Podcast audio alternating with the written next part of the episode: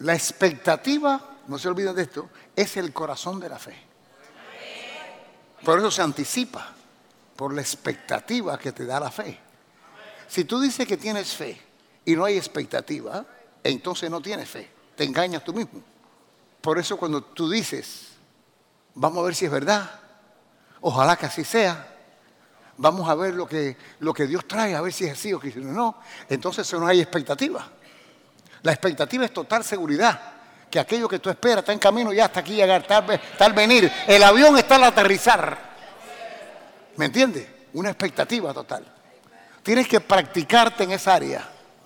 He dicho que tienes que practicarte en esa área. Porque ahora vienen cosas, no solo esta semana, vienen cosas grandes para el año entrante, familia. He dicho que, ¿me estás oyendo ahí atrás, Federico? He dicho que vienen cosas grandes en el año que entra ahora.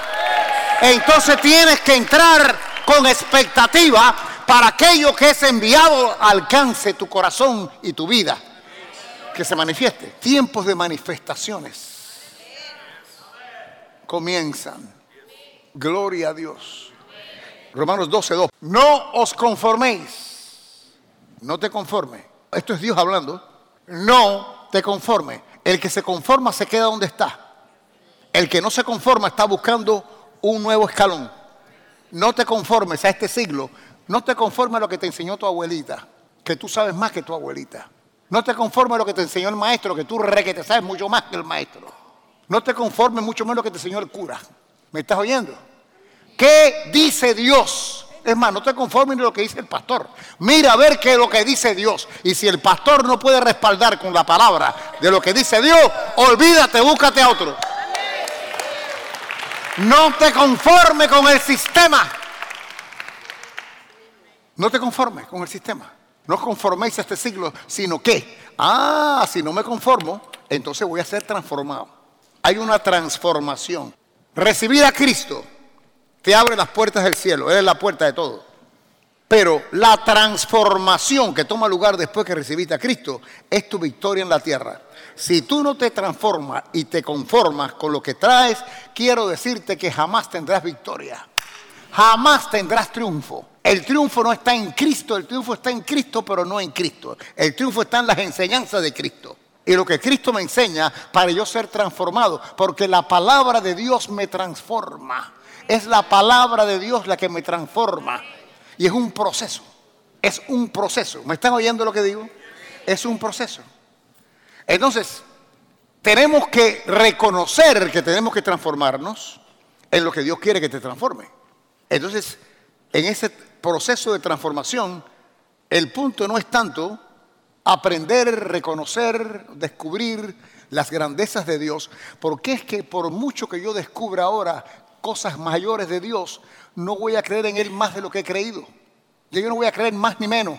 Yo estoy vendido a Dios, a Cristo, ¿me entiendes? Yo estoy dado completamente. Entonces la Biblia a mí, para mí no es tan importante el conocer más de Dios. Lo que Dios me enseña a conocer más de mí. ¿Quién soy yo en Cristo en este momento? ¿Qué poseo yo en Cristo en este momento? ¿Y cómo tengo yo que echar para adelante en esto y establecer mi posición y comprender que estoy aquí para levantar bandera de victoria en donde quiera que me pare? Pero para eso tú tienes que reconocer que hay un proceso de transformación. Tú te estás transformando en lo que Dios quiere que tú seas o que, no, lo que tú seas, que Dios quiere que tú reconozcas lo que ya eres. Porque el punto no es que lo que Dios va a hacer, el punto es lo que ya hizo. Lo que ya hizo. ¿Y de dónde recibo lo que ya hizo? Cristo en mí es todo. Porque Cristo es Dios. Y yo tengo el ADN de Dios. Si tú recibiste a Cristo, tienes el ADN de Dios. ¿Sabías eso? Pero el punto no es que lo tenga. El punto es que tú lo sepas y lo creas. Tú puedes tener lo que tengas que tener, si, si tú ni sabes que lo tienes, no lo puedes usar. Mi pueblo perece por falta de conocimiento, la ignorancia de no saber lo que posee. Es mi pueblo, si es mi pueblo, quiere decir que es de él.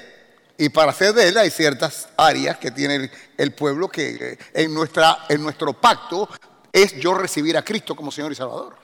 Pero entonces ya yo soy de Él porque recibo a Cristo como Señor y Salvador, de acuerdo a la Escritura y a este nuevo pacto que toma lugar por la muerte y resurrección de Cristo. Y entramos en un pacto nuevo. Pero ahora yo tengo lo que tengo y yo soy lo que soy. Pero si no lo sé, no puedo utilizarlo. Si tú no sabes que tienes el ADN de Dios, tú ni te imaginas.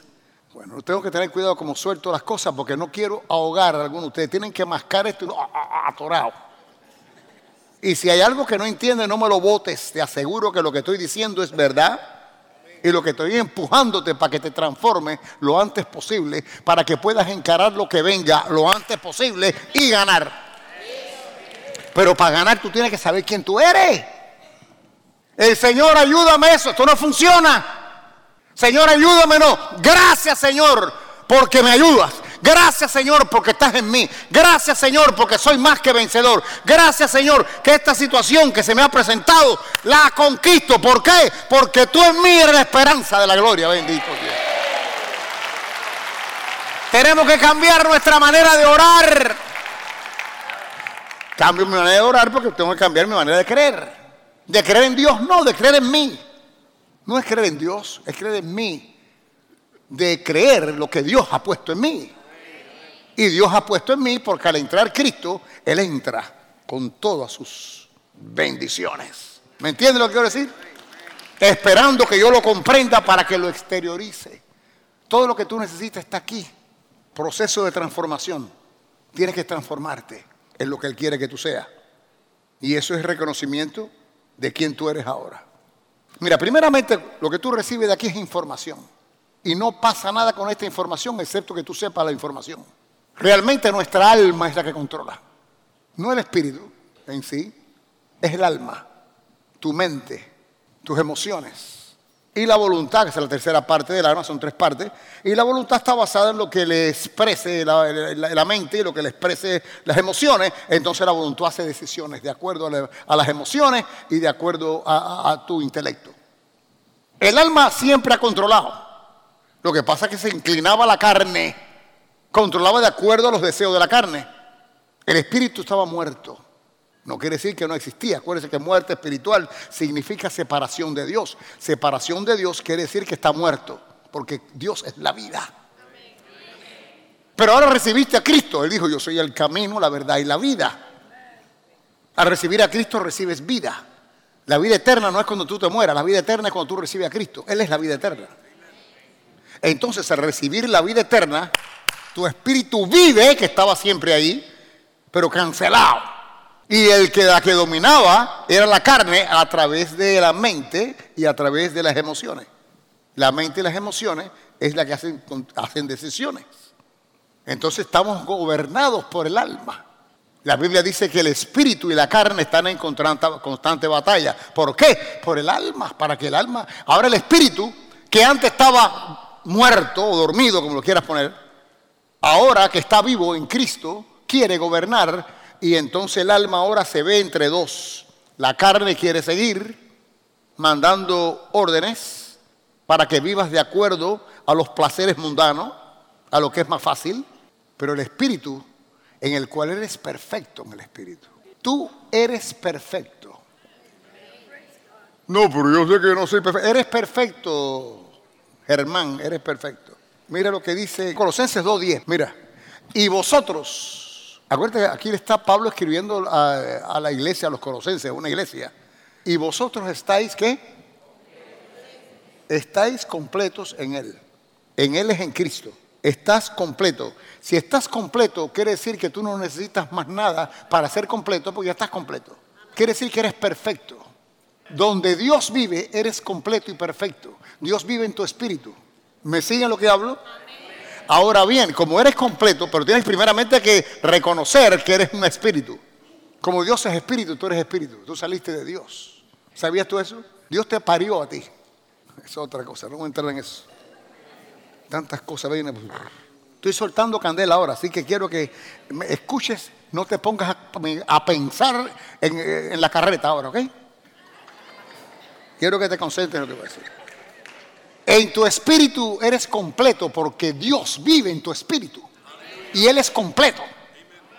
Entonces lo primero que tú tienes que reconocer, que cuando aquí dice que estás completo en Él, es porque estás completo en Él. Y hay perfección. Si no, no estuvieras completo. Y estoy completo en Él. Estoy, estoy yo, yo completo. Ah, pero ¿cómo completo si yo ¿cómo perfecto? Mira todo lo que yo hago. Porque esta es, en tu espíritu eres completo y lo de tu espíritu tiene que empezar a exteriorizarse para que el proceso de transformación tome lugar. Hay un proceso de transformación, pero no viene del exterior hacia adentro, viene de adentro hacia afuera. Tú tienes que comprender quién tú eres. Tienes que estar más consciente de que eres un espíritu, más consciente que el hombre interior. El hombre interior, ese es el que va al cielo, va al infierno. Pero como tú recibes al Cristo, vas para el cielo. Pero ese hombre interior que va para el cielo tiene un proceso de victoria aquí en esta tierra. Un proceso. Y el proceso es simplemente el reconocer quién tú eres ahora en Cristo y hasta dónde tú puedes llegar. Y llega el momento que ese proceso te lleva al nivel de creer que todo lo puedo en Cristo que me fortalece. Pero tiene, eso se vuelve más que simplemente un dicho, una repetición. Porque todo, diga que, lo que tú sabes lo que es todo. Tú sabes lo que es todo. Eso es un montón de cosas, todo. Tú sabes que todo, tú puedes todo, lo puedes. En Cristo que te fortalece.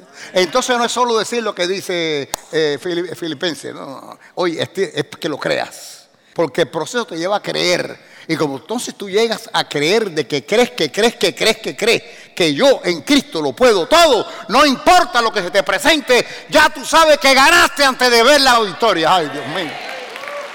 Ay, Jehová. Oye, Dios le decía a Josué, ve y toma tal lugar, posee tal lugar, ya te lo he dado Josué iba a pelear sabiendo que ya había ganado antes de sacar la espada. Porque como Dios lo dice, y en ese proceso tú tienes que desarrollarte a verlo. Tienes que verlo. Déjame decirte otra cosa ahora. Para creer, tienes que ver. Tu mente entonces va a tomar que Dios le dijo, si me has visto, has creído porque me has visto, bienaventurados los que creen sin ver, etcétera, etcétera. Pero Tomás estaba viendo en lo natural, al punto que él dijo, si yo no le veo las llagas en sus manos y pongo mi dedo las llagas del Cristo en sus manos, en mis manos, y mi puño en su costado, no creeré. Él está viendo en lo natural. Él vio a Cristo morir, él vio a Cristo que lo bajaron de la cruz, él vio a Cristo cuando lo pusieron en la tumba. ¿Cómo vas a decir ahora los apóstoles le dijeron a él que habían visto a Cristo? No puede ser, a no ser que yo lo vea. Está hablando en el nivel natural. Pero hay un principio que Jesucristo le dijo. Tomás, porque me has visto, has creído. Ese es un principio.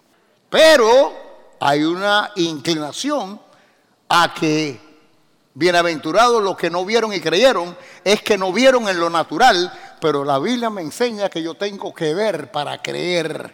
Cuando digo, me has, porque me has visto, has creído. Mira, el ver en el espíritu tiene connotación con revelación. El ver algo. Ahora sí veo lo que me estás diciendo.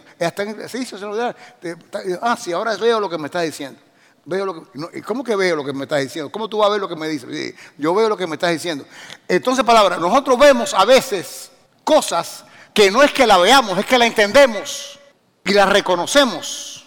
El Espíritu Santo te dibuja en tu imaginación. Dios te da la imaginación para poder él dibujar imágenes en la imaginación. ¿Me entienden? Ahora claramente el diablo siempre perturba lo que Dios tiene. Y entonces, si tú estás inclinado a las cosas mundanas, el diablo te dibuja también algo que no es de Dios. Y entonces tú creas la imaginación, tú caminando con la mujer del vecino. ¿De qué te ríes, Gustavo? Entonces el diablo va a dibujarte cosas para que tú la creas y la hagas y la continúes haciendo. Pero realmente la imaginación fue dada por Dios para Dios poderte darte ideas, dibujos que Él quiere que tú veas en tu espíritu, porque si tú lo ves, lo vas a creer.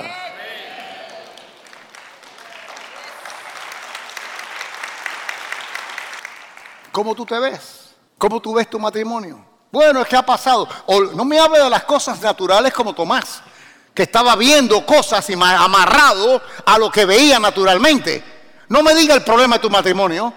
O tú no crees que Dios puede resolver tu matrimonio, aunque parezca imposible. Pero hay una cosa mayor. El proceso de la transformación me deja saber que para Dios no hay nada imposible. Entonces lo que me parece a mí imposible, hay un mecanismo espiritual en mí que aunque lo vea imposible, yo digo, pero Dios sí puede. Ya yo no tengo nada por ella, no me interesa esta mujer, esto, de los otros, pero yo sí sé que puede, Dios puede volver a, poner fuego en mi corazón por esta mujer. Y, mejor, Dios puede poner fuego en ella para que me quiera a mí otra vez. Aunque no tenga pelo, y aunque, ¿eh? y aunque esté cojo. Dios puede. Fracasaste en tu negocio, pero Dios puede abrir el negocio. He fracasado. Fracasaste en el negocio, pero no eres un fracasado. El fracasado es el que se queda abajo. Si tú vuelves a comenzar de nuevo, tú lo que eres un guerrero. Eres un guerrero. Porque estás viendo la visión que Dios te ha puesto. Yo no soy un fracasado. Yo soy un victorioso. He recibido varios palos, pero ahora voy a dar que te palo yo. ¿Hasta dónde puedes tú verte? Porque acuérdate que la victoria tuya no está en la cruz. En la cruz está el perdón tuyo. La victoria tuya está en la tumba vacía. Cada vez que hay una situación en tu mente, tú tienes que ir a la tumba vacía. La tumba está vacía. Eso quiere decir que la victoria es mía. La tumba está vacía, la victoria es mía. La tumba está vacía, la victoria es mía. ¿Me, sigue lo que hablo? Es a veces demasiadas cosas que te estoy dando no te me atores. Engaveta lo que no puedas procesar, pero no me lo botes. Hay cosas grandes que vienen para ti si puedes creer. Pero creer en Dios, no, no es creer en Dios. Yo sé que tú crees en Dios, es creer en lo que Él dice. Totalmente diferente. Todo el mundo cree en Dios, chicos. Pero nosotros los cristianos, la mayoría no creen lo que Él dice han recibido a Cristo para el proceso de desarrollarse. Tienes que creer, pero tienes que comprender que es un proceso. Y entonces hay una información que tú recibes. La Biblia dice tal, tal, tal cosa. Hay un rechazo inmediatamente porque la mente y tu alma, dos y dos son cuatro todo el tiempo. Y lo que me está diciendo aquí en la escritura, que llame las cosas que no son como si fueran, ya no razono eso. ¿Cómo, ¿Y cómo es eso llamar las cosas que no son como si fueran? Que estoy enfermo y digo que estoy sano. ¿Cómo? Eso no puede ser. Ya te mataste como Chacumbele. Ya quedaste. Ya quedaste. Porque el proceso no lo vas a comprender, tienes que aceptarlo. ¿Por qué? Porque Dios lo dice y Dios es Dios, chico. Más nada que eso. No te pongas a fajarte ahora a pelear como yo quiero saber, quiero saber. ¿Qué tú quieres saber? ¿Un doctorado en qué?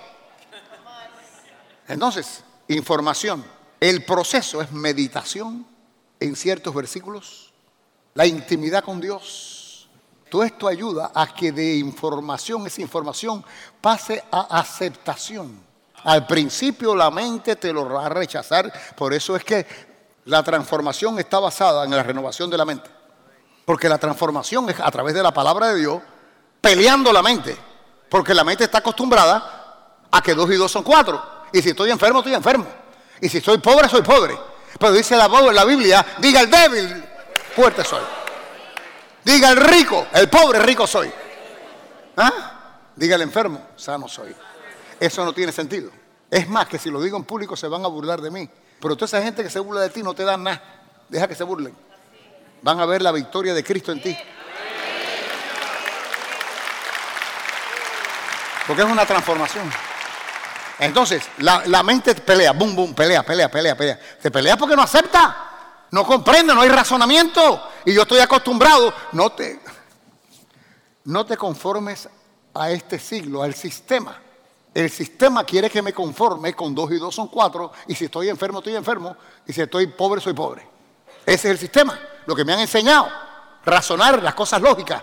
No tiene sentido lo que usted está diciendo, pastor. Claro que no tiene sentido, pero tiene revelación, no sentido. Nosotros no, nosotros no recibimos de Dios por los sentidos, recibimos por revelación. Pero primero viene la aceptación. La mente empieza a aceptar. Primero te pelea, te rechaza. Pero entonces, y por eso la gente dice, bueno, yo sé que la Biblia dice, pero hay que ser realista. Cuando te meten eso, es porque hay una pelea. Hay una pelea, quieren ir a la realidad. La, la Biblia me dice algo en lo sobrenatural, aquí arriba, pero entonces de pronto, cuando yo lo leo, digo, wow, eso es lo que Dios dice, pero hay que ser realista. ¡Bum! Bajas a las realidades naturales.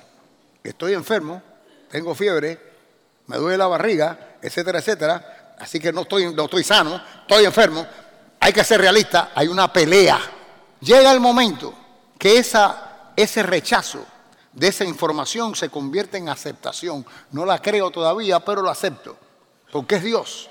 Hay una pelea en mí y trato de no ir en contra de algo que es de Dios, porque yo creo en Dios, amo al Señor, Dios me ha dado ciertas revelaciones de ciertas cosas, y entonces en esta área ahora de que estoy enfermo y tengo que llamarme sano, estoy aceptándolo porque Dios lo dice, pero en realidad no lo creo todavía. Pero entonces después de aceptación, en el proceso, entro en el ver, que es la revelación de verme sano aunque esté en una cama entubado. Verte sano. Tú que estás sola, verte con un marido al lado caminando. Hay personas que venían aquí y dejaban el asiento al lado vacío. Decía, aquí se va a sentar mi esposo con Ay, Dios mío. ¿Estás comprendiendo lo que estoy hablando ahora? El nivel que estoy yendo, al nivel que estoy yendo de dejar el asiento vacío, porque decía yo, aquí se va a sentar mi esposo. Y ya tú tienes novio, no, todavía no. Pero no importa si lo vas, pero es que ya, ya está. Estoy viéndolo en mi espíritu. ¿Me siguen lo que digo, familia? Entonces cuando empiece a verlo, el proceso entra en revelación. Ya la revelación son las puertas de la fe. Si no hay revelación, no hay fe. Porque tú tienes que hacer eso tuyo. Tú tienes que ser parte de eso. Ya no es que la Biblia dice, no, no, yo sé. Dios lo ha puesto en mi corazón. Tienes que empujarte. Y entonces la expectativa, el enemigo te lo pelea, trayéndote a mente cosas de, errores del pasado, fracasos del pasado. Bueno, yo también aquello, no, yo pensaba que iba a pasar y no pensó. Cuidado con tus palabras porque tus palabras gobiernan el futuro. Tus palabras gobiernan el futuro. Es como el, timón del tren o del barco, lo que tú quieras decir. Tus palabras, tus palabras están llenas de fe, llenas de temor, negativas, optimistas o pesimistas? Porque de acuerdo a tus palabras estás marcando lo que va a ser. Porque está escrito, la vida y la muerte están en poder de la lengua. Tú eres más de lo que tú crees que tú eres. Eh, oye lo que te digo, y tú que me estás mirando, a ti también te estoy hablando. Tú eres más de lo que tú crees que eres. Tienes que entrar en esta enseñanza a reconocer que cuando la Biblia dice que eres más que vencedor, es porque Dios sabe lo que tú eres y lo que tú tienes.